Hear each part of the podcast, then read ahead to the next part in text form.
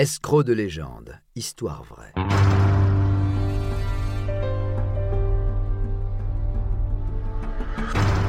Un programme Studio Minuit. Une idée originale de John Mack. Musique David Rampillon. Narration Patrick Blandin. Enregistrement et montage Patrick Martinez-Bourna. Anna Delvey. Vie à crédit. On entend souvent dire que l'argent attire l'argent.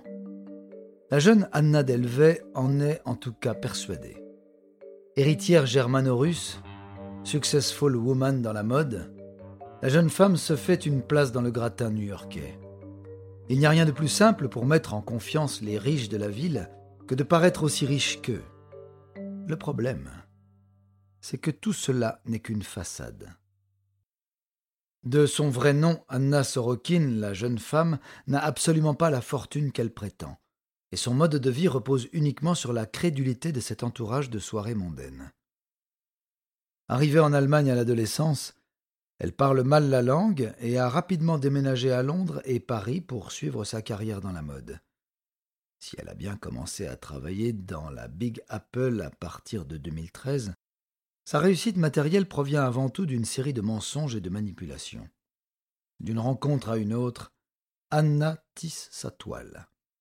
En 2016, la voilà désormais dotée d'un carnet d'adresses redoutable et surtout d'une belle réputation, lui ouvrant presque toutes les portes.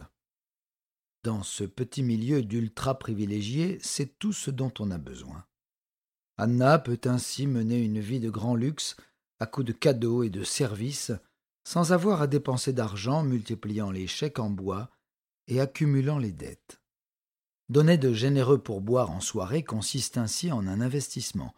Elle s'achète une image.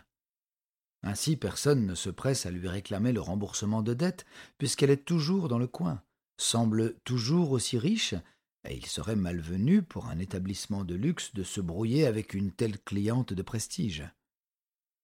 Quand enfin on demande à des notes d'être réglées, Anna signe chèques, sans provision, feint l'oubli, évoque des fonds bloqués à l'étranger, demande à des amis de l'avancer, et ainsi de suite. Elle se fait donc inviter partout, obtient divers services et mène à crédit la vie dont elle a toujours rêvé. Nous sommes en 2016 et la jeune femme souhaite passer au stade supérieur. Son objectif depuis des années est de créer une fondation d'art contemporain ainsi qu'un club privé. Les cotisations et dons des membres représenteraient alors une manne financière stable et importante, mais pour accueillir son projet et les soirées qui vont avec, Anna a besoin d'un lieu de prestige. Elle jette son dévolu sur un magnifique hôtel particulier historique, en plein cœur de Manhattan, d'une valeur de 40 millions de dollars, somme qu'elle n'a évidemment pas. Suite à son incapacité de financer son projet auprès d'investisseurs privés, Anna va donc tout simplement à la banque demander un prêt en délivrant des documents censés attester de sa fortune personnelle. Malheureusement pour elle, le banquier est moins naïf que le Gotha new-yorkais. Selon les services juridiques de la banque, l'arnaque était flagrante, ce qui en dit long sur la crédulité de ceux qui l'ont côtoyé et choyé durant tout ce temps.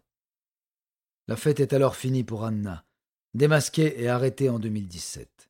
Jugée en 2018 pour escroquerie, vol de service et usage de faux, elle plaide non coupable et ne semble exprimer aucun regret. Le procès d'Anna Sorokin commence le 19 juin 2018, pendant lequel la juge l'accuse de sembler plus intéressée par le fait de savoir qui va l'incarner à la télévision que ce qu'elle a fait à tous ces gens. En effet, Juste avant le début de son affaire au tribunal, Netflix a déclaré avoir lancé l'adaptation de son histoire pour une sortie en 2022. Début 2021, Anna a pu sortir de prison, notamment grâce à l'indemnisation de victimes avec l'aide de Netflix. Selon la loi du fils de Sam, un criminel ne peut toucher de revenus provenant de ses crimes, mais les tribunaux américains ont dégelé ses comptes afin que ses droits touchés pour la production de la série puisse être en partie reversé aux victimes de ces escroqueries. Mais une fois en liberté conditionnelle, la jeune femme a vite repris sa vie mondaine, profitant de sa nouvelle notoriété sur les réseaux sociaux. pas vraiment du goût de la justice américaine, qui la remet en prison et envisage une extradition vers l'Allemagne.